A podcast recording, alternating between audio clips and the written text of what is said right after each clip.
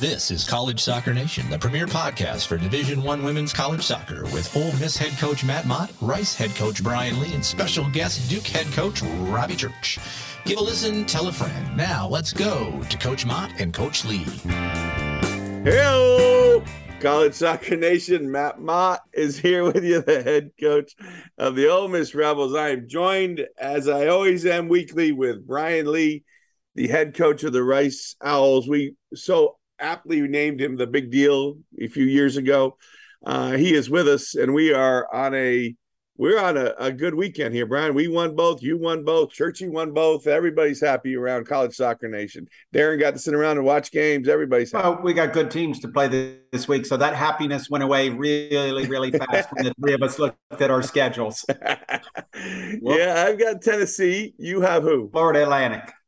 And Churchy's oh, got Virginia. And a little team we call Texas A&M on Sunday, oh, but I'm not. I oh, forget them right now. Not yeah, so worried. Yeah, yeah, yeah. bigger. So anyway, yeah, no, it, it, could be a much different, different approach next next Monday. But uh, we're here on Tuesday, um, day late, but we had some stuff come up. But anyway, we're excited. We have uh, Marguerite Ozaza. Oh, did I butcher it, Darren? Ozaza, Ozaza, um, for the UCLA head coach uh, is going to come and join us here in a little bit. We're excited about that. Churchy will be along here in a few minutes. Um, so great show. We have a power back with Power Five. Power Five this week is the uh, your favorite USA men's national team players. Uh, national team had their last tune up today. Um, a thrilling 0-0 uh, draw, and uh, they're headed to the World Cup. So next thing for them is the World Cup. So that is exciting. And we thought, let's talk about some men's national team, right? That's a that's a lot of good stuff. And you know, Marguerite, wait, have we ever had an undefeated coach on as the guest? I don't. She's never lost a game. That's true. As a head coach, she's never lost. I, I can't believe we have. I was going to say Mark was probably undefeated a few times we had him on, but maybe not overall. So yeah. Um, okay, so first topic, real quick. We'll get into this a little bit and then we'll bring in Churchy. But we want to talk about like different ways people can get information on on college soccer. Right there, there's some great there's some great Twitter people out there. You know, the um, obviously Chris Henderson, who's been on us a couple times, is is probably the lead um, lead team. Uh, he does a great job with all kinds of information. I think there's you know Top Drawer Soccer is is doing a great job covering college soccer, and they they uh, um, you know, cover everything kind of thing. Um, we have uh, college soccer news is another one that follow, that does. There's a college soccer 360. Um, but the one probably we want to focus some of our time on is uh, is big soccer, right? Big soccer is a forum based um, soccer website that has every type of soccer, all different leagues, forums for everything. But they do have a women's college soccer forum, right? Uh, they do, yes. Yes, I'm familiar. Okay. So that forum has some great information. It has some team pages, so you can go on and see what the, the fans from Florida State are saying, or North Carolina, Duke, whoever. You that has some uh, some great information on RPI, and Chris Thomas does a fantastic job of um, you know getting information out about what's going on with the RPI and what, what's going on, um, you know, as teams get closer to selection, all that kind of stuff really information. But the one we want to focus on today, I want to focus on, my little hot, is the hot seat. Um, and and why is there a college soccer forum post about coaches on the hot seat, Brian? Because the coaches who are on there posting like some other jobs that they don't currently have is probably the number one. I, let's start with that. But people posting on that, what percentage are college coaches? I don't know. I, I, will be honest with you. I got off it years ago. I don't get on very often, but when I get on, it always it always pisses me off when I see the hot seat. So you think those are mainly college coaches doing that, not fans? Yeah, of course. I I I, I don't know how many fans would even know that exists. You you don't. I, I haven't really thought. I didn't think through it that closely. I guess I guess it probably is. You have to go on there because if you, if you're a Division One coach, you don't go on there. That's the link to Chris Thomas's stuff. Right. Yeah. For, That's where his blog is. If you're not reading his blog, you're not educating yourself on how the NCAA tournament works. And that's a huge mistake. That's the most intelligent guy going Yeah. on college soccer and what's important to us. So everybody should be reading his stuff, and that's the place to to link to it. I don't know where else to link to it. But all that said, you know, obviously reading the hot seat stuff is borderline comedy, and 80% of it has an agenda. And of that 80%, 75% are coaches with an agenda, and 25% might be irked parents. But that's the Yeah. entire, and there's not random people stumbling on that, I don't think. Well, I mean, random fans of of college soccer, maybe. I, you know, I don't know if I go. It, it aggravates me, Brian. Every time I look at it, it aggravates me because we aren't professional coaches. Number one, professional league coaches like the NWSL. We're not. We're not. Um, we're not college football coaches. We don't make millions and millions of dollars, right? We we certainly are are compensated very handsomely, but we're not making you know, we're not getting fired and, and taking home 15 million like Coach O at No. LSU, right? Who was happy to leave because he made 21 million or whatever. You know, very clearly, we don't make Chris Petrucelli Red Stars money. Exactly, exactly, exactly my point. So, um, but I have an issue with it. I, I gotta be honest. I think it's total bush league. Like it, it's just different. Like we we aren't getting fired and, and taking home 50 million, and no, no one's no one cares. Like these are serious jobs, and there's been some. When I look at it, it's, it's almost laughable. And if you think it's an agenda for if it's other coaches' agenda because they want jobs, that's even poor, in my opinion. Well, I don't Um, necessarily if they want jobs, just or that someone they don't like or someone in their league will beat Yeah. them. Yeah, it's that's bush league, right? It's bush league. It, it kind of it really bothers me that that if if that's true, and we don't know if it's true, you don't know who's posting. Maybe you can figure it out. Maybe you can't. Maybe you know some that post. Maybe you don't. I don't. But I, I would say this: it, it's just um, poor if you're on there and you're posting that someone could be fired. I remember reading last last year Wes Hart, right? Wes Hart, Alabama, on the hot seat. He he last year end of the year makes the NCAA tournament, goes to the second round, and this year he's absolutely killing it. So what kind of idiot is putting on there that Wes Hart should be fired? And that's just one example off the top of my head that I can think of. But I- it just, yeah, it's the internet. It's keyboard cowboys. That's that's uh, you know, keyboard it- cowboys. I like that. We are we I are like that. public figures to some extent. yeah. Yeah, the part the part two to me is people are just uneducated on what is the priorities at all these schools. What percentage of the 348 schools playing D1 soccer is the most important part of their the coach's job that they win? Is it 50%? I mean, what is it in the Power. Five? Shoot, it's 50% in the f- Power 5. Yeah, There's no yeah. 50% Yeah. would be their number one. Yeah. um, max it might be lower than that you know and uh, much less you get out of the power five i mean people on there will comment about let's i don't know what school they, you know, let's say they commented about furman Yeah. they lost a couple games earlier in the year i don't know if they did or not at furman the priority of the head coach's job at furman of winning is like number 11 it is graduate the kids keep the kids happy have a decent number of kids on your team. Don't have kids transferring, uh, and so and make sure your kids are living right.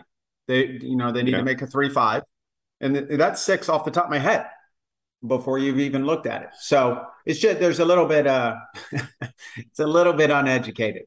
That's for sure. Yeah. No, I, I- in there, but their their boosters demand results. yeah. yeah, that doesn't. Darren, Darren's a comedian today. Yeah. No, I, I gotta tell you though, it, it does bother me. I don't know. Maybe I have maybe I'm maybe I am just uh, thin skinned and and uh, soft and feel bad for people that again are not making seven million. You want to go on there and say Coach O should be fired. He's gonna make 21 million. Go for it. Who cares? Right? He's fine. Well, maybe But- just look down the hall and tell Beebs get one of his five different things. You know, Beebs from Northeast Louisiana is easy to figure out who it is. And, and then Beebs William Carey or Ole Miss fan. All right, let's move on. This this is boring me now. Yeah. Uh, but it's ridiculous in my opinion. That's all I'm going to say. All right, let's keep them rolling. We got a big, big, big show tonight. Uh, and the mayor is here as always to join us. Robbie, how are you? Good, good, gentlemen. How's everybody? Interesting start here. Um, yeah, what do you think? What do you think about the big soccer? Robbie Church should be fired because he he lost to North Carolina one time. Yeah, one time. Maybe with maybe my record against North Carolina, there'll be an uprising for that too. But uh, no, it, it is crazy. It's it's interesting what you say is, and I've really never thought too much about it, is how many coaches are writing if they're writing things. Yeah. Yeah, I, I didn't I I didn't I haven't really put that two and two together that Brian thinks it's other coaches. It could certainly could be. But you know who I'm going to try and get on, by the way, is the college soccer truth guy.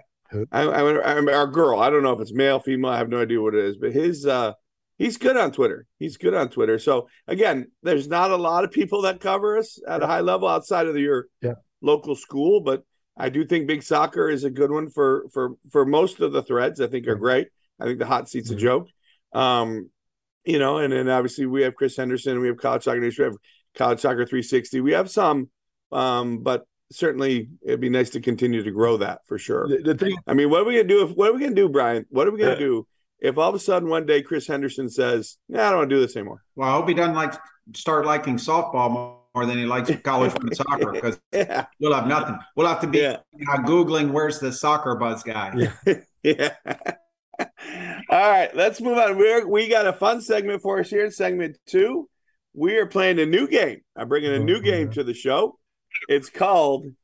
You may have heard something like this before. Deal or no deal. So I'm going to make a statement, and you guys are going to say deal or no deal. So you either agree or you disagree, and tell me why. Okay. All right. We ready? We got a bunch of these tonight. Bunch of these tonight. So good topic conversation. First one right out the bat.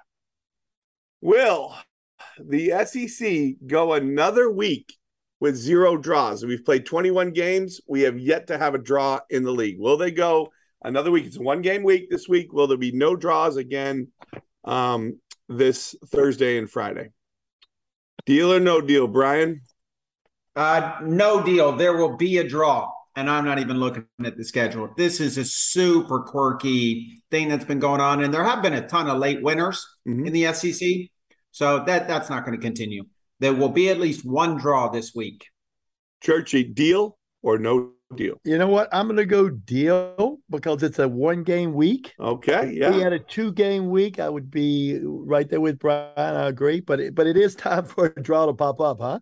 With it, the national averages out there, you guys are living a charmed life in the SEC. not not the team losing. yeah, true. They love a draw. All right, here we go. This is a good one. At the halfway mark is UCLA coach Marguerite Aozasa, the lead candidate for National Coach of the Year. Deal or no deal, Robbie? Deal for sure. Um, seeing her team up close and personal, they're outstanding. They're well coached, well organized. Um, you know, they they've got they're obviously just starting to pack play. Mm-hmm and I, I, you know they have a chance to they have a chance to run the tables right now, through, especially through the regular season. Right, that's a major deal, and they got a real chance to go unbeaten. Yeah, Robbie's not joking. They and Stanford already took a loss. They're going to win the Pac-12, and if you in your first year, if you go east and beat Robbie Church and Anson Dorrance and their combined 1,200 wins, and then you run the table on the Pac-12, that's pretty awesome. Yeah.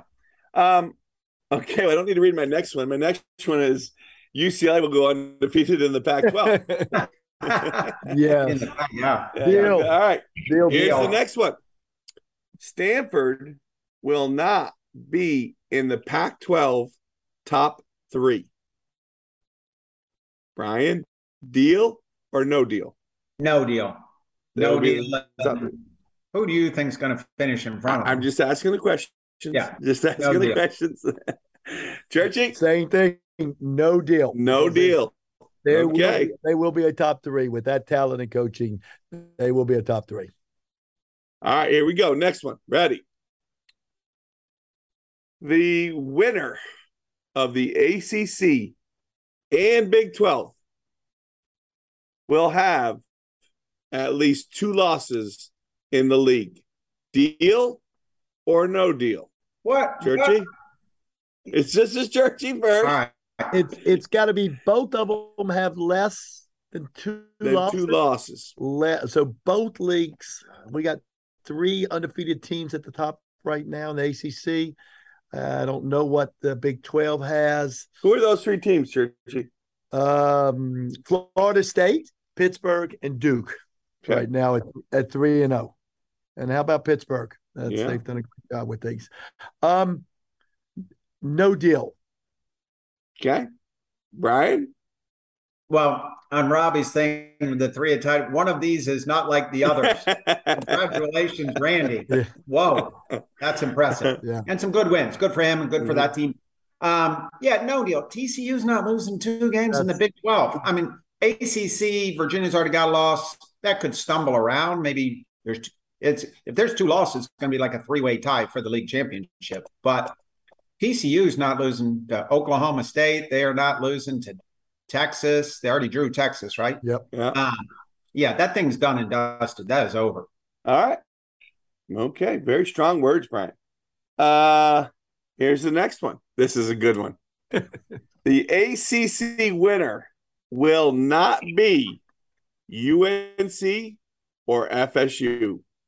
Deal or no deal? Who Ryan, goes first? you do. So you're really asking me, is Robbie going to win the ACC? Right, Virginia, Notre Dame, Clemson, Virginia, Notre Dame. no, no, those teams aren't winning. But Virginia might be able to come back. So basically, you're asking me Duke against the field because Virginia's already lost. no offense, Robbie. I'm I'm saying, is it no deal or deal if I say UNC or Florida State's going to win?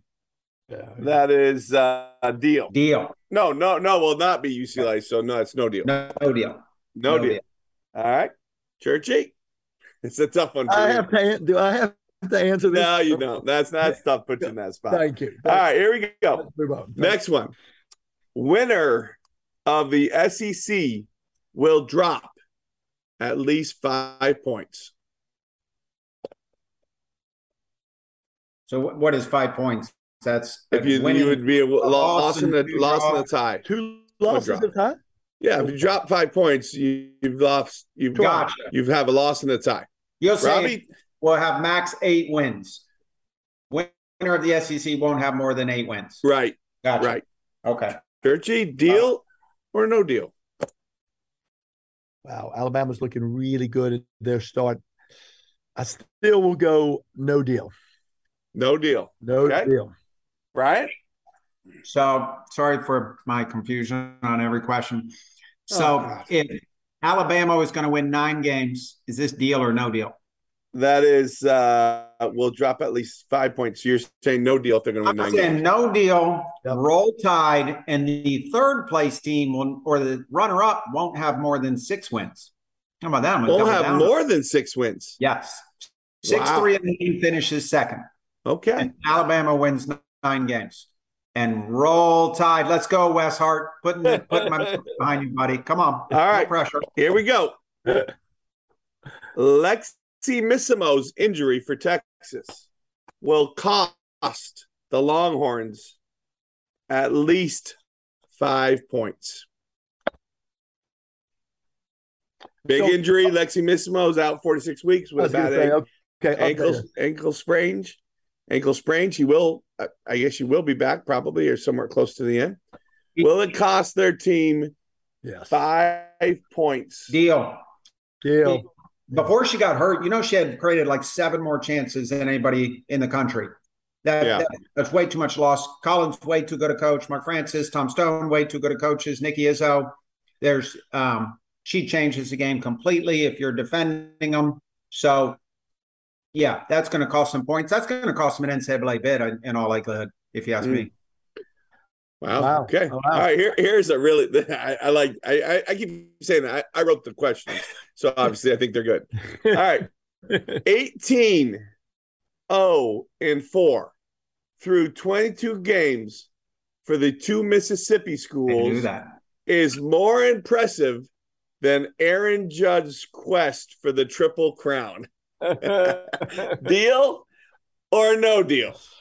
oh, Right? Uh, yeah, I'll go first. It's certainly more unlikely. Mm. The uh, than him winning the Triple Crown. He would have to win the Triple Crown and then go play quarterback for the Giants the second half of the season to make it less surprising than you two being 18 0 and 4. Uh, Oh my God! uh, Churchy, Oh, who would uh, again? Who would have thought this? What are we in October? We're in October almost. we're not October yet. almost, and you guys, you guys are all with with that thing. So, um, yeah, very very unlikely. So, I I, I say the Mississippi schools. So They'll you're reckon. going deal. I am. That's a deal. I, All I'm right, going like to it. deal with that because that is great. It- All right. It should be leading Sports Center every night, not Aaron Judge's quest for 61. All right, here we go. It's a few more. Samford at 0 1 and 1 to start the conference will end 7 1 and 1 and their ninth title in a row. Deal or no deal? Ooh, I'll, I'll go with that one. Um, I hate to say this, picker, but I'm gonna go no deal. Ooh, no deal. I know, right. I know. I hate to say it. I hate to say it, but Yeah. I'm gonna go no, no deal with with this one. Unfortunately, Ryan? The no overtime rule, despite there never being a draw in the SEC for some reason, but the no overtime rule makes that a whole lot tougher, right? I mean, they're bound Yeah. to draw another game there somewhere. Is anybody else good enough? I'm gonna I'm gonna go with uh ask me again on Saturday, Friday night about 10 o'clock. They play Greensboro this week, Yeah. and Greensboro's pretty good. that's one, So- one of my big games. Yeah, they got to turn it around real fast. All right, so this is off the deal or no deal a little bit. This is more. I You gotta you gotta give these three teams ranked. Okay, so three Big Ten teams with one loss each. Who finishes higher in the league? Northwest one not one loss overall, not one loss in the league. Northwestern, Michigan State, Wisconsin. Rank those three in order of finish in the Big Ten. Northwestern, Michigan State, Wisconsin. Great question. I can't wait to hear Robbie's answer. I'll go second. okay, I, I'll I will go. I will rank. I will rank Northwestern. Their their win over Stanford still very Mhm. very impressive with it too. I will rank Wisconsin, and then I will go Michigan State. But I will say all three of those teams have have done excellent at, up to this point. All of them have done very very well, and they all have really big wins. Um, but I think I'm going to go Northwestern, Wisconsin, and then Michigan State. All right. Ryan? Comfortable with I'll, that? I'll just flip Wisconsin and Northwestern and then Michigan State. But I think in the end, all three will be NCAA tournament teams. Yep, I Yeah. agree. I agree 100. percent All right. We're going to change tunes a little bit. UCA, USA, USA will score 4.5 goals, more than 4.5 goals in group play in the World Cup. Deal or no deal, Brian? I mean, no deal on current form. Yep. Whoa, we're struggling. Hadn't we, you know, set like a scoreless record, six of the last seven games? Is that, like oh, God, is that what it is? using them in England, but we do not look good.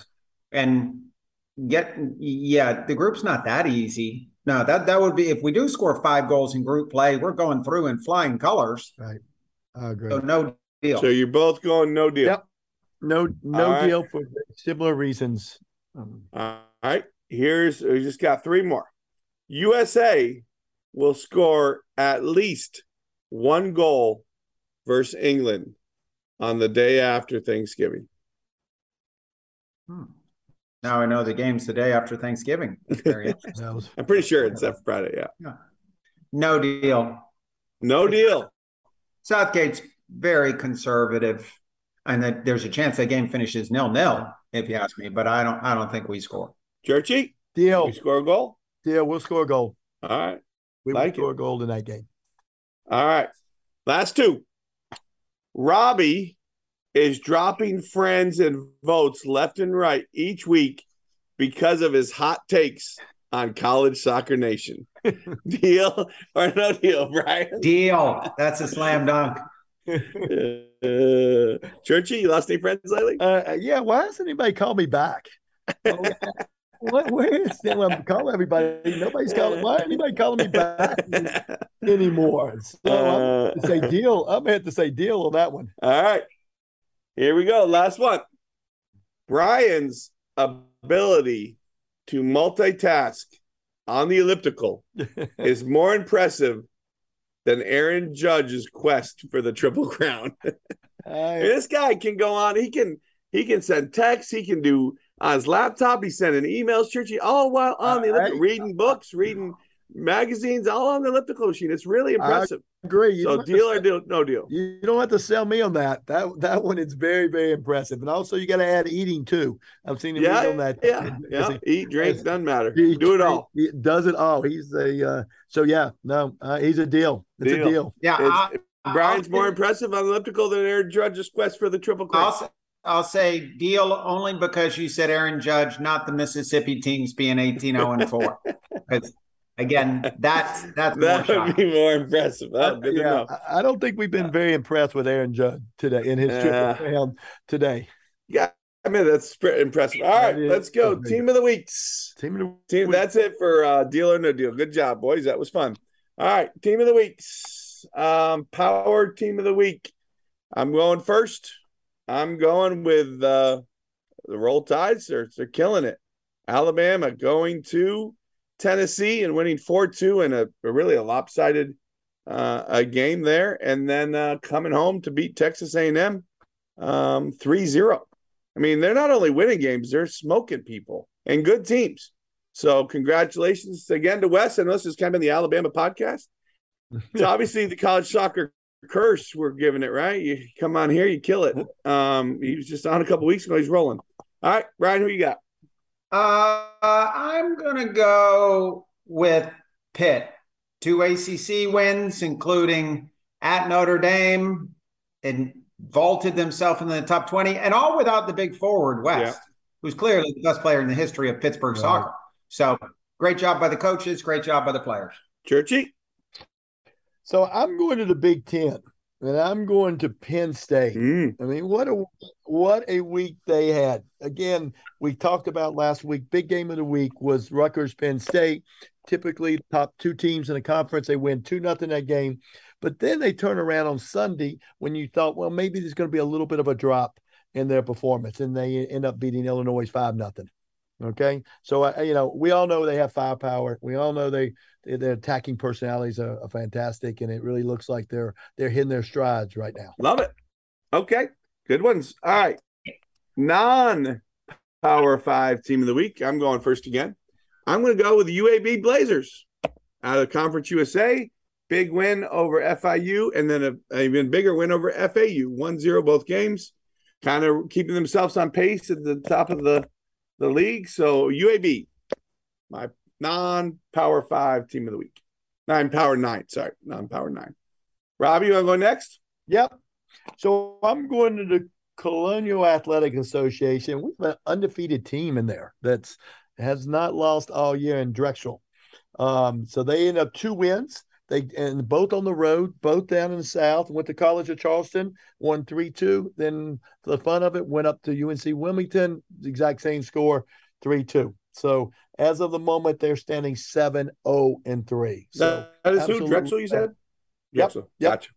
Good one. All right. Good one. Tr- Uh, Brian? All right, uh, I'm going Southern Conference, UNC Greensboro. Won a com- won their conference opener on Friday night. Turned around, went to ECU, who were the darlings of the AAC at the time, and beat them two 0 away, and beat them with a day short of rest. ECU played Thursday, Greensboro played Friday. Wow. ECU played at home on Thursday, and Greensboro traveled up and beat them two 0 Pretty solid win, headed into really the SoCon game of the year, maybe Yep. uh, upcoming this week with Samford, Yep. Greensboro. Okay. Yeah. Love it. All right. Um, upsets of the week. I will go first again, just because I only pick one and you guys pick multiple, so you more work. Out. We appreciate the work both of you do at College Soccer Nation here, getting make sure you have the, the good teams. Well, my upset of the week is Pacific beating Santa Clara. Um, really impressive. Pacific was struggling. and uh, come out. And again, Santa Clara, um, you know, Final Four last two years, won it national champion two years ago. So for Pacific and league play to, to sneak a win there, congratulations to those guys. Brian? Yeah, no, Pacific, you know, they're unbeaten. Five wins, six draws. That's mm. that's just crazy. That is crazy. Indiana level draws. Um, there are a lot of choices this week for upset of the week. I tell you what, I'm going with. I'm going to use two. Yeah. State Mississippi State. I know you were talking about them, but they beat A and M mm-hmm. for the second time in school history, and then turned around and beat LSU for the second time in the last 20 years. Both under the fearless leadership of James. Give me a chocolate bar. What's James's last Armstrong? name? Armstrong. Armstrong. Sorry, James. I'm complimenting wow. you well. Forget. Wow. Yeah could be losing it. But good for James, good for Nick, good for Brian. Yeah. Great job. Two huge upsets. What's your other one? Uh, oh, sorry. They turned around and beat LSU. They beat LSU two times in the last 20 years, both under James. No, I thought you said you had two. No, I'm saying Mississippi State had two. Oh, they had two. Oh, I got you. Oh, okay. I got sorry. Yeah. Didn't follow. Big surprise. Well, you got all right. When I forgot James. Churchy. So uh, what a gr- what a great look Brian had right there when he lost that name. Yeah, he, yeah, yeah. He had the last name. That that look of desperation that he was, he was looking at. Hey, notice really, notice there you jumped to bail me out. I couldn't understand why you weren't saying his last name. I started laughing. I was, like, I was laughing. His last name? Too, I was laughing too hard to be able to. I was too focused on the I, chocolate. Uh, Love his chocolate story. Okay, so. Uh, I agree with Brian. There was a absolutely ton of uh, upsets in in the Power Nine, but I'm going to kind of go off the grid a little bit and go to a school that's had a really tough run because of uh, things that have happened uh, in, in, their program, and I'm going to take Yale beating Princeton one Ooh, to nothing. Okay, I am going to. I think that is an absolutely fantastic win. Obviously, Princeton, one of the top teams in the Ivy year in year out, and for L uh, for Yale to beat Princeton uh, one nothing is just a huge, huge boost for their program. So great job there by the Bulldogs. All right, that's all we got for the section two. Or, sorry, segment two. Churchy, great job again. Oh no, no, sorry, big games, big games, big, big game, big game. I almost forgot that. Yeah, big games. Again, we've got a lot of teams only playing one games um, this weekend, but let's start. Um, we talked about my team. I picked to be the top in the uh, the Big Ten of the three. We'll find out after this. Their ho- Northwestern is hosting Rutgers on Thursday night. Mississippi, uh, Michigan State is uh, uh, is going traveling to Penn State for another Big Ten game. And then, as Brian already uh, talked about, we have a huge game in Rice. We have FAU Conference USA big game traveling to uh, traveling uh, FAU traveling to Rice. Sorry, I can't talk tonight. Um, and the other big game on Thursday is uh, Washington State hosting Colorado out of the Pac. I think will be a really good day. You know, Washington State's a team we haven't really spoken yeah. about much. They are having a re another Toddy's having another really really good good year there too. So Friday's got a lot of big games too. Going back to that big Southern Conference, Max. Um, UNC Greensboro is hosting Samford. Ole Miss is hosting Tennessee and an, an mm-hmm. important an important game in the SEC. Georgia hosting Alabama will be a really good game too, and then a, a little game in the ACC. Will Duke will be hosting Virginia. Mm. Uh, hopefully, hopefully without the hurricane interrupting anything mm. that we mm. have around here. Saturday, Saturday has Harvard hosting Yale, and always a big, always a big clash with Yale coming off of that big win of Princeton. We see what happens, and a really good game in the ACC. Probably under the radar a little bit is a team called Virginia Tech, who won two games last week. Went to NC State and won there. Went to Wake Forest on Sunday and won, and they are hosting North Carolina. Um, I think it's, it's going to be a really big game. And then we we finished everything up with a lot of Pac uh, with a Pac game. Uh, Arizona State hosting uh, Stanford, and then we have uh, going back to Conference USA. I think a big Conference USA game will be North Texas will be hosting UAB, um, and then uh, finish up with a uh, Big Ten game with um, Ohio State hosting Penn State. So you know Penn State playing Michigan State and Ohio State this week will go a long ways to see about their Big Ten title hopes. All right, great. Love it. Good work, Churchy. Nice again, College Soccer Nation appreciates all the hard work put in for uh, for this this uh, this podcast. Uh, a couple words on Marguerite Churchy before we let you go. Uh, Mark, Marguerite, I mean, what an outstanding job! As uh, Brian said earlier, you know, you're going to have a coach that's never lost a college game. That's that's a rarity. But her teams are, you know, we we played them earlier, and they're they're well organized. They they defend they defend really hard. Um, you know, she's got she's got a couple really special players, and I think you know I'm in agreement here that they're going to win the Pac, and they could go undefeated in the Pac, yeah. uh, in the Pac. And she's just, you know, a lot of people had questions when she got the job, and really happy for her, happy for her staff and her players. You know, they they've done a great job. Perfect. All right, Churchy. Thank we'll you, appreciate guys. you as always. Appreciate it. Good luck. Thanks. See you, Rob. See you, Brian. Thanks, uh, Darren. All right, Brian. Very excited to bring in Marguerite Aozasa. How'd I do? Is that right? Yep, very good. good. All right, good. Uh, the head coach of UCLA, Bruins the number one team in the country, undefeated, untied. Uh, and if you've watched them play, uh, trending certainly to headed in late into November and early December with a, a fantastic team. And and uh, we know UCLA is always good, and, and certainly uh, welcome to the show. Uh, we're really super happy to have you on, Marguerite. Yeah, thank you guys so much. No problem. So we're just going to start with questions. I got the first one.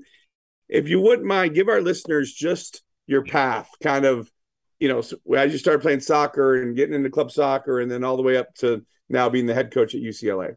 Yeah. So I actually never intended to play soccer. My family was like total baseball family. I thought I was going to be first first woman in the major leagues, like the whole thing.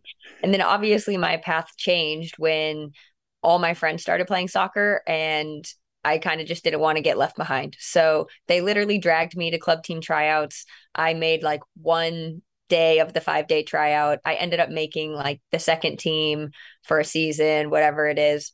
Um, eventually moved up into kind of like through the youth soccer ranks and ended up at Santa Clara University. I was fortunate enough to play there and and had an incredible experience.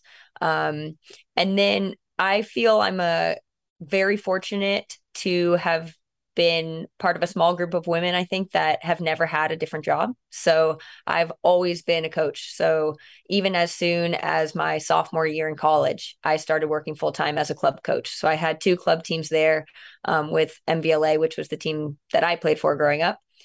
And then i kind of thought that i would continue in the club world I was really happy, having a great time, just like totally committed to player development.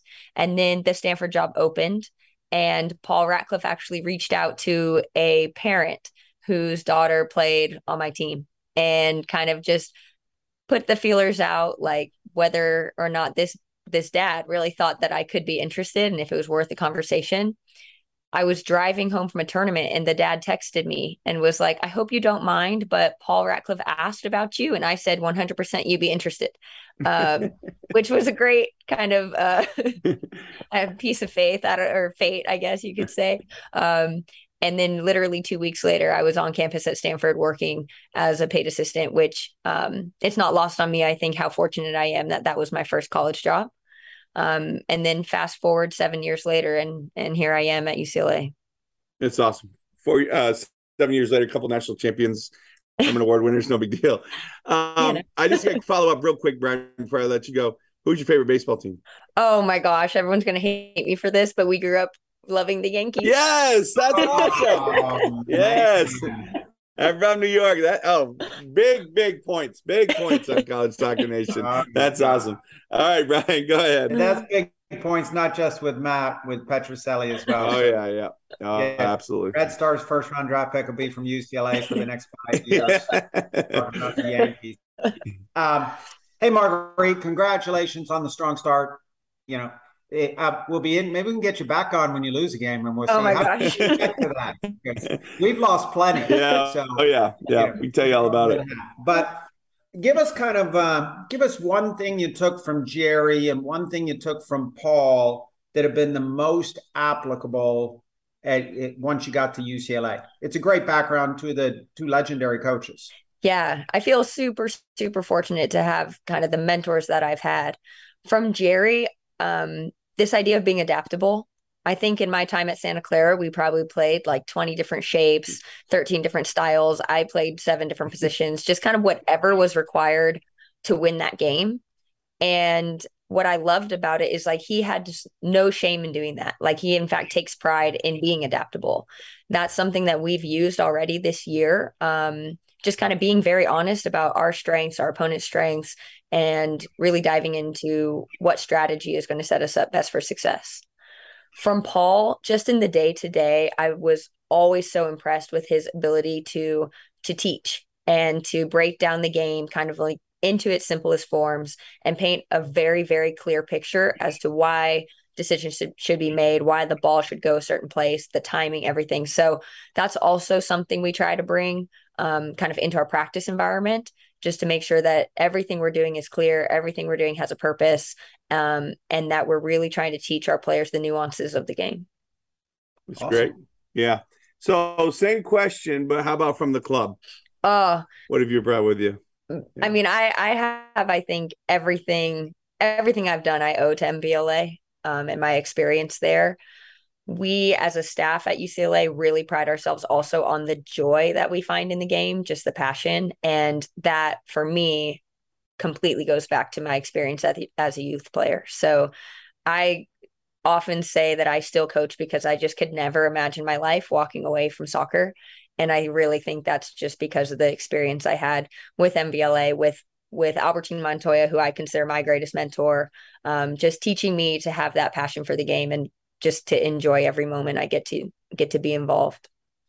Awesome. Yeah, that it's great. It, it, to me, the, the biggest development in my coaching career, and it is a long time ago now, was the five, six years I spent doing club, mm-hmm. club and college. I think it's such a great background that that a lot of a lot of young coaches don't have when they come in, and I think it's it's it's a super big help, especially to, now. Mine was not at a club like that. Mine was in Greenville, South Carolina. Props to Andrew Hislop and Pierce Torme. They are doing a great job where they are, but it's not MVLA. It's not bringing the uh, those kind of kids. Out. Yeah. But uh, when you got to UCLA, what was the biggest challenge you came across? I would say well, the the challenge I anticipated was not actually the challenge at all. Mm. So when I came in, I thought it would be about creating buy-in it would be about convincing our players to change when they've already been so successful. And i'm super like blessed and lucky that that was not the case. They i think from day one they had very open minds. They were willing to change. They just wanted to get better which i couldn't have asked for more. One of the challenges i've definitely faced is just personally like switching hats from being an assistant to being a head coach. Mm. And I don't think like you can talk and talk and talk about it, but it's just different when you walk into the room and everyone's expecting you to like say something profound or not. and I remember just walking into meetings and being like, oh, this should get started. Oh, like I should get this started. Okay. Um, and the difference between all my ideas as an assistant right are just suggestions. And it's just kind of like you're brainstorming almost like thinking out loud. And now as a head coach like you get all the suggestions eh, but ultimately you're the one who has to make the decision. And so i find myself enjoying the process for sure but it's just like a little different stress level. It's a little different amount of responsibility that i'm still kind of getting used to. Yeah that 18 inches from assistant to head coach. it seems like a really, really big jump. Uh, there's yeah. no doubt about it. That's great. Um, all right. So this is kind of a two part question I have for you. Um, oh, I lost my. Oh, yeah. Okay. So Northern Cal, Southern Cal. Mm. Which one's better? I'm surprised at how much I enjoy Southern California. Oh, oh, I'm wow, still okay. I'm still a Bay Area person okay. for sure. Like I rep the Bay, uh-huh. but I've actually really enjoyed LA and just the energy here. Um, it's really fun. It's super diverse. There's so many things to do. Like you could be here for a month and not do the same thing one night. And that that part's really special. I was definitely living in the suburbs of the Bay, so this is kind of a new yeah. a new chapter. Very cool. All right, so the second part of that question is what are your thoughts on the uh, the move to the Big Ten? Being that you've been in the Pac-12 now with Stanford and UCLA for a while, how are you feeling about that? Yeah, I could have never guessed that I'd be coaching in the Big Ten. I mean, I, I almost could have never guessed I'd be head coaching in the Pac 12, but here I am. So um, that was a surprise. But after, you know, some careful thought and reflection and just looking forward to the future, I think it's going to be a great move. Um, I think we already offer an incredible student athlete experience, but I'm hoping with the move to Big Ten, we're going to be able to just enhance that. I think the demands on student athletes right now, in terms of what they're required to do academically, required to do just purely through time management, their mental health, stuff like that. I think the more resources, the better. And I do think a move to the Big Ten is going to help us with that. It's great. Ryan? Margaret, what about advice for young aspiring female coaches? Especially those getting straight into college out of playing. What what what would you tell them? What direction do you give them? So on and so forth. First, I think it's to be willing to take risks, be willing to kind of put yourself in situations where it might feel a little uncomfortable, knowing that the longer you you'll be there, typically the better you're going to feel. Um, the next would be just to surround yourself with good people. I've been so fortunate to have major kind of influencers in my life that when I was feeling apprehensive or when I was feeling nervous, they were the ones to kind of give me that push, to give me that confidence. Um, and that was um, kind of in my personal life, but also in the coaching world. So, someone like Paul Ratcliffe, I couldn't have been more thankful just in terms of the support he gave me, um, the encouragement he kind of gave me along the way. I think my first year years at Stanford, I don't think I said a word. Like what was I going to say? You know, that was incredibly insightful. Um, but he was constantly just telling me, like, Marguerite, we want to hear you more. Like, we want we want you to speak more in front of the team. We want you to be more involved in the recruiting. And um, so I really don't think I'd be where I am today without people like that kind of in my corner. It's good. So so again, you know, different conferences, but I was at Auburn for seven years and we hated Ole Miss, hated Ole Miss. I hated Ole Miss, right? And then I get the opportunity to be the head coach at Ole Miss. So similar, right? You're at Stanford seven years, and now you get a chance to be UCLA. I'm assuming it's a big rivalry. Um, was that tricky to get past? Um, I don't know if it was trickier than the Santa Clara Stanford thing uh, that I've already Yeah, done. that's right. Very true. Very true. Oh, yeah. You are kind of a traitor, aren't you? You're kind of a traitor. Like, apparently, I, I, have always considered myself a loyal person, but my track record speaks differently. Um, the thing about like both of those transitions is I think there's so much just inherent respect that the programs have for each other that yeah, there's a rivalry simply because you know every single time it's going to be a great game and the game that could really go either way. So in that way, um, it's kind of exciting. I did know the UCLA team pretty well, at least, sure. because obviously with scouting, there's a ton of overlap between players and their club teams and stuff like that. So, um, although it was kind of a rivalry, it was in some ways the most familiarity I would have had with probably another program in the country. All right, I'm going to ask you one more here, and then let Brian Brian ask a question. So, unbelievable, right? You get the job, and then you get handed a schedule, and you got to go to North Carolina and play Duke and UNC on a weekend. Yeah. Right. Come away two huge wins. What was it like preparing and what was your approach to that weekend? So back in January, when I first started my approach, because really we had the choice to keep it or not. Sure, um, sure. And we decided to keep it, knowing that regardless of how the results would fall, we were going to learn a lot about ourselves as a program and ourselves as an individual team this year. So I was kind of looking at it as like a diagnostic. Um, and in fact, I would lump in also playing away at Santa Clara the Sunday prior. So we went Santa Clara, Duke, UNC all in a row, all away. And that 10 day span was kind of haunting me since I took the job, just knowing like how it could go or could not go, depending how you look on it.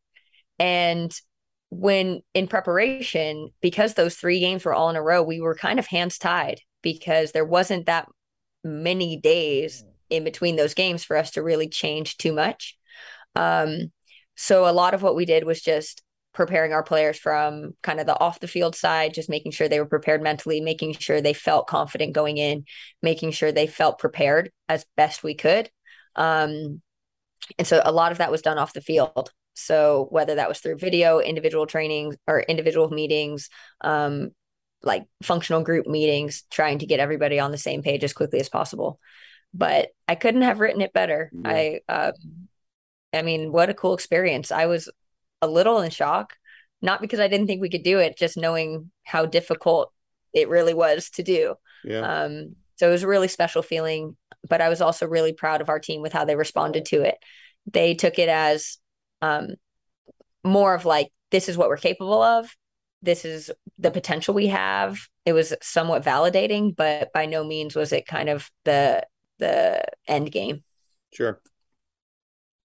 You know, Marguerite, on that little road trip there, that 10 day road trip, that's like win six, seven, and eight, right? For you?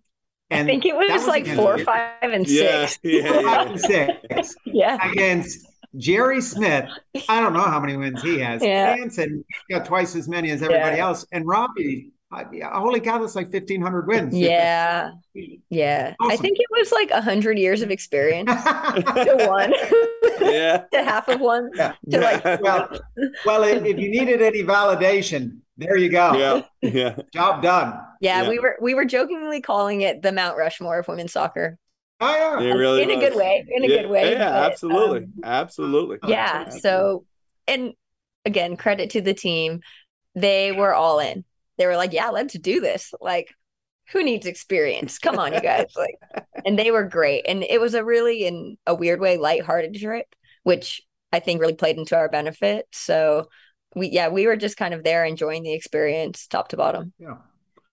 Well, along those lines, you know, it it, it certainly looks like you're going to be one of the the figureheads of college soccer for the next 20 years.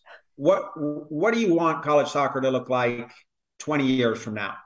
When you're when you're Jerry Smith, except his is 30 or 40 or Anson, or but you know, 20 years is plenty. What do you want it to look like? yeah wow that's i haven't really thought that far in advance if i'm being if i'm being honest i think what i want it to be is a more enhanced platform in terms of player development in terms of preparing players to play at the next level. Mhm. i think right now we're doing a great job of it but we do have our limitations um, in terms of how we train and stuff like that.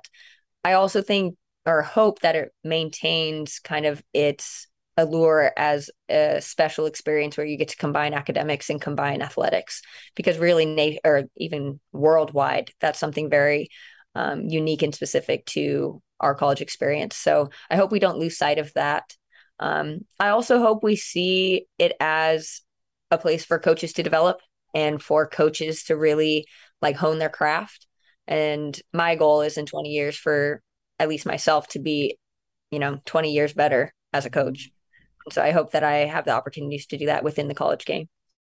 Awesome. Good answer. Very Yeah. good answer. I'll be sitting back at a porch somewhere watching your teams play, and ho- hopefully. Uh, all right. So, um, last last two things, and then we'll get you out of here. So, when you're captain of Santa Clara, which is a, a fantastic honor, obviously for the the story history they are, and now you're transitioning to to UCLA as the head coach and having to name and pick a captain, or or however you guys do it. How different of a player is your captain or captains or whatever at UCLA than what you were as a captain at Santa Clara? Um, I actually think there's a lot of similarities. Uh, we we had the team essentially choose captains. Um, and what we do is we actually have two named captains and then four or five players that kind of serve in a tier right below that that we call leadership council. Um, we try to make it very interactive. We try to make it very collaborative between staff and players. I will admit, I think that's a little different just because times have changed. And I think student athletes now um, have a lot more autonomy. They feel the need to feel a lot more involved than I did as a player. Um, so trying to be conscious of that. The things that I, as a captain, I think represented just uh, like having a loud voice on the field. I was always kind of a coach on the field, giving a lot of direction. Um, but Jerry, I think, used to tell us that if we are going to be the first player to criticize a teammate, then we better be the first player to encourage them also. And so that's something that, for instance, Lilly Reale is one of our captains and she holds everybody to a high standard. But like you could take a good touch and Lilly is celebrating like you scored a goal. And so I think that is huge for us. Um, and then we really encourage our leaders to have the maturity to be the bridge between the staff and the team. So we encourage them to be advocates for the team. We encourage them to be kind of the voice. Um, and that's something that I think I had a great relationship with my staff at Santa Clara, and that was very much my role. Awesome. Love it. Okay, last thing. Um, give us a few minutes on UCLA. If if if someone's on here and, and never heard of it, don't know anything about it, what is UCLA and and why are you so happy there? The, sc- like the school. Yeah, a school, a soccer program, just just UCLA. Um, first, the school, one incredible academic institution that I've been really impressed with. But paired with that, one, one thing that has struck me is how relatable people are.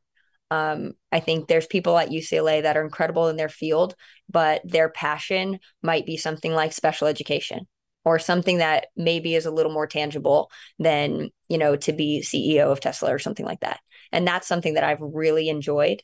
Um, even within our team, we have plenty of players that maybe are on a pre med track, but their passion is, um, like I said, special education or certain neurological disorder, something like that, which I really, I just admire in our players, quite honestly. The soccer piece, I think we want to play an exciting brand. I'm really proud right now of the freedom with which our players are playing, kind of this inherent confidence that I think one comes from a, our staff and um, how we talk to them, how we help them see the game, but two, just from the players' personalities. And I've right now have had the great pleasure of a few games just sitting back and watching. And I absolutely love that. The other thing, and what I've been really proud of when people bring it up to me, is just the amount of fun that they're having. And from the outside looking in, I think it's very clear like you can be one of the top teams in the country and you can have an absolute blast doing it. And I think right now, um, that's what we want our program to be known for. We want it to be a very positive experience. We want our players to feel like it's a very meaningful experience, something they're proud of and look back on fondly. Um, and right now, I think we've done a good job of of laying that foundation. Great. Well, listen, thank you so much for coming on. Uh, fantastic job. I think one of the best we've had, Brian, to be honest, especially uh, after only eight games. Yeah, eight, eight pretty good games, and yeah. yeah, it, don't schedule UCLA. Yeah, That's yeah, that would be my first advice to anybody listening to this. Do not schedule UCLA. oh my gosh, no, don't say that because yeah, yeah, we know our 2024 schedule got imploded. So we Oh, actually oh, that's true. Yeah. Don't Yeah. don't call Ole Miss or Rice to fill it, but we'll enjoy watching. Yeah, exactly. Yes. you. Thanks so much for coming on, Marguerite. We really appreciate it. Good luck the rest of the way. I think we'll be seeing you playing late November, hopefully early in December in Cary. But um, uh, good luck and, and enjoy talking to you. awesome. Thank you guys so much. I appreciate it and enjoyed myself. All right, Yeah, best of luck. All right. Thank you. Bye. Well, Brian, I might have to tell you that was impressive. She's an impressive, uh, impressive coach, and UCLA made a great hire. Um, and and I'll be shocked if they're not in Cary, North Carolina, come uh, December fourth or whenever it is. Uh, now, I'll go as far to say, Matt, I will be shocked if they don't win multiple national championships. No, no. Her attitude, she's clearly bright as they get. Yeah. Um, it, it seems like a wonderful players coach. There's so much. I can't go over how many positives came out of that and how impressive that was. Yeah, UCLA is in good hands uh, going forward. There's no doubt Yeah. about it. And as we said, if you're smart, don't schedule uh, all right, let's go on. Here we go. Power five. Power five. Uh, favorite men's national team players and maybe why a little bit. So five of them. The men's national team. We got World Cup is is looming quickly. It's going to be awesome. Can't wait. Going to be a little crazy up against football and college football and everything else, but will be fun. So here we go. You want to go first or last? I'll I, I bet we have very few similar ones. I believe it or guess not. we do as well. You know, it's very, these aren't the five best. This is No, your five favorite. favorite. Yeah. over the last Yeah. 20 years since we've been Yeah. since basically we've been following. All right. My number five, wonder if you even know who he is. Roy Wegerle. Never heard of American, him. played over in the Premier League on the early end, probably the first American to play over there.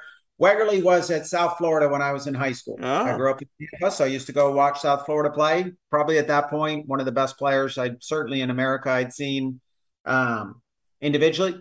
Huge British accent. I don't know if it was English or South African. I think he was South African who had lived in England. Next thing I know, it didn't seem at all uh, American. Next thing I know, eight years later, he's playing for the U.S. team. I'm like, how did that guy get citizenship? But he's one of those that was imported, but one of the best early players in the national team. All right. Well, I'm going to give you my number five and number four because they're this. I like them for the same reason. Okay. Uh, number five is Alexi Lalas, and number four is John Harkes. And the reason is when I was at UCF, they came there to do an Adidas shoot, a photo shoot, and I got to meet him and spend the day with him. And they both were fantastic guys, very humble at that point, very likable. Um, my younger brother actually was part of. They were doing a photo shoot, so they needed a a male model soccer player, so they used my brother. Uh, he was maybe in a little better shape than I was at the time, uh, but those guys were great. I really enjoyed um, enjoyed that that day spending with them. So uh, I always like watching John Harkes as well. So those are the two. Alexi Lalas, John Hart are my five and four. Yeah, Ronaldo number might, four. Ronaldo might not agree. Yeah, no, I, uh, know. Yep. Two of our more iconic players, Yes. that's for sure. All right, my number four is a little bit similar as well because it's a uh, from kind of a run-in slash. He was around a decent bit. Back to my childhood, I'm in high school at Gaither High School in Tampa, Florida. We got a pretty good little team. I have a coach at the time who became the coach at St. Leo, won some league titles, and now the athletic director at one of the best D2s, uh, certainly in the South. Great guy, Fran Reidy. Well, one of his roommates was a guy named Perry Van der Beck, who played for the Rowdies, played for the U.S. national team. So he would come out and train with us and lift weights with us. And he's probably 28. He's the first guy ever, first high schooler ever picked in a U.S. soccer draft Wow. number one draft pick in whatever year that was. I'm telling you, cussed like a sailor. It was absolute for a 16 year old kid. I'm like, what is going on here? It was a real pro athlete, would say anything anywhere. Poor Fran Reidy, who was our coach, used to have to correct him. Perry, you can't do that. Can't do that. Can't say that. But I liked him. Perry Van der Beck. Uh, uh, do you have Eddie Radwanski on your on your list? Oh, man. You know he played for the national team. Is he next for you? And no, he's not next for me. But you're bringing up all these people that no one's ever heard of. Oh, Uh, all right, not it that- we haven't heard my of Eddie. five favorite. of in my five favorite. I'm telling you why. People will embrace him. Perry All right, Van der Beck. my number three. Perry Van der Beck will be trending on Twitter after this. My number three is everyone knows him. Most probably most people's favorite, Landon Donovan. Great player, great player. You know, the one one World Cup that we actually were pretty good in, he had a lot to say about it. So Landon Donovan, number three for me. Oh, no Your joke. number three? No joke. We wouldn't have any in common. I wouldn't have picked any year three, although I, I, I like uh, Lalas just fine. The my number three is the aforementioned. He's got five caps. We've heard about those five caps. They combined 150 times. Eddie Radwanski, Okay. Coach Clemson, and let, I mean, let's be honest. Is there another college women's college coach who played for the U.S. men's national team? Swanee ever played for him? I Swanee was good. No, I do not know. I don't know. I know. He's a little older. I should Eddie. have put him on. Ed, Eddie's on for me. I'm I'm dumping Landon and putting in. I, I agree. Eddie's our boy. I would take Eddie over Landon Donovan any day of the week for the U.S. national team. I'm with you. I'm dumping mine, putting in Eddie. All right, number two for you. Oh, what is more iconic, more American than Tony Meola? That's my number two. in the goal. Yes. Wow, sure. I knew he would be on yours. Who's more American? Yeah. He really should be both of our number ones. But I got should. bias on that one too. But uh, loved yeah, him. Yeah, me too. Tony Meola. Yeah, the first really iconic goalkeeper uh, we had in a long line of goalkeepers. You know, remember they tried to give him a kick for the Jets? That's right. I do. Tony Meola. Yeah. All right, my number one. You gotta stay with it. Brad Friedel. Oh, Maybe the best ever, in my opinion, the best ever U.S. national team player. Maybe ever. Oh. Fantastic. Still playing really well for Atlanta. Um, you know, I love watching play for Atlanta. I've always loved watching his play. I thought he's fantastic. Brad Friedel is Matt Mott's number one favorite U.S. men's that's a pretty good one. But my number one is, I'd argue maybe he's the best national team player ever. Is Clint Dempsey, Yeah. fellow Furman alum. Oh, And excuse me. And I was coaching there when he was playing. And one of my favorite things about Clint is he was not necessarily the best freshman in his class at Furman. Wow. And he worked so hard. You drive by the field, there's Clint Dempsey, you know, just on his own, a couple hours uh, every day. Go by the field, boom, there's Clint Dempsey. Kept to himself, did a ton of, uh, he liked to fish, I think, didn't get uh, caught up in other things, had a goal, and look where it took Yeah. him all the way to EPL and one of the top U.S. men's national team players Yeah. ever. Very good. All right. So my five Lexi Lalas, John Harkes, Eddie Radwanski, Tony Meola, and Brad Friedel. All right.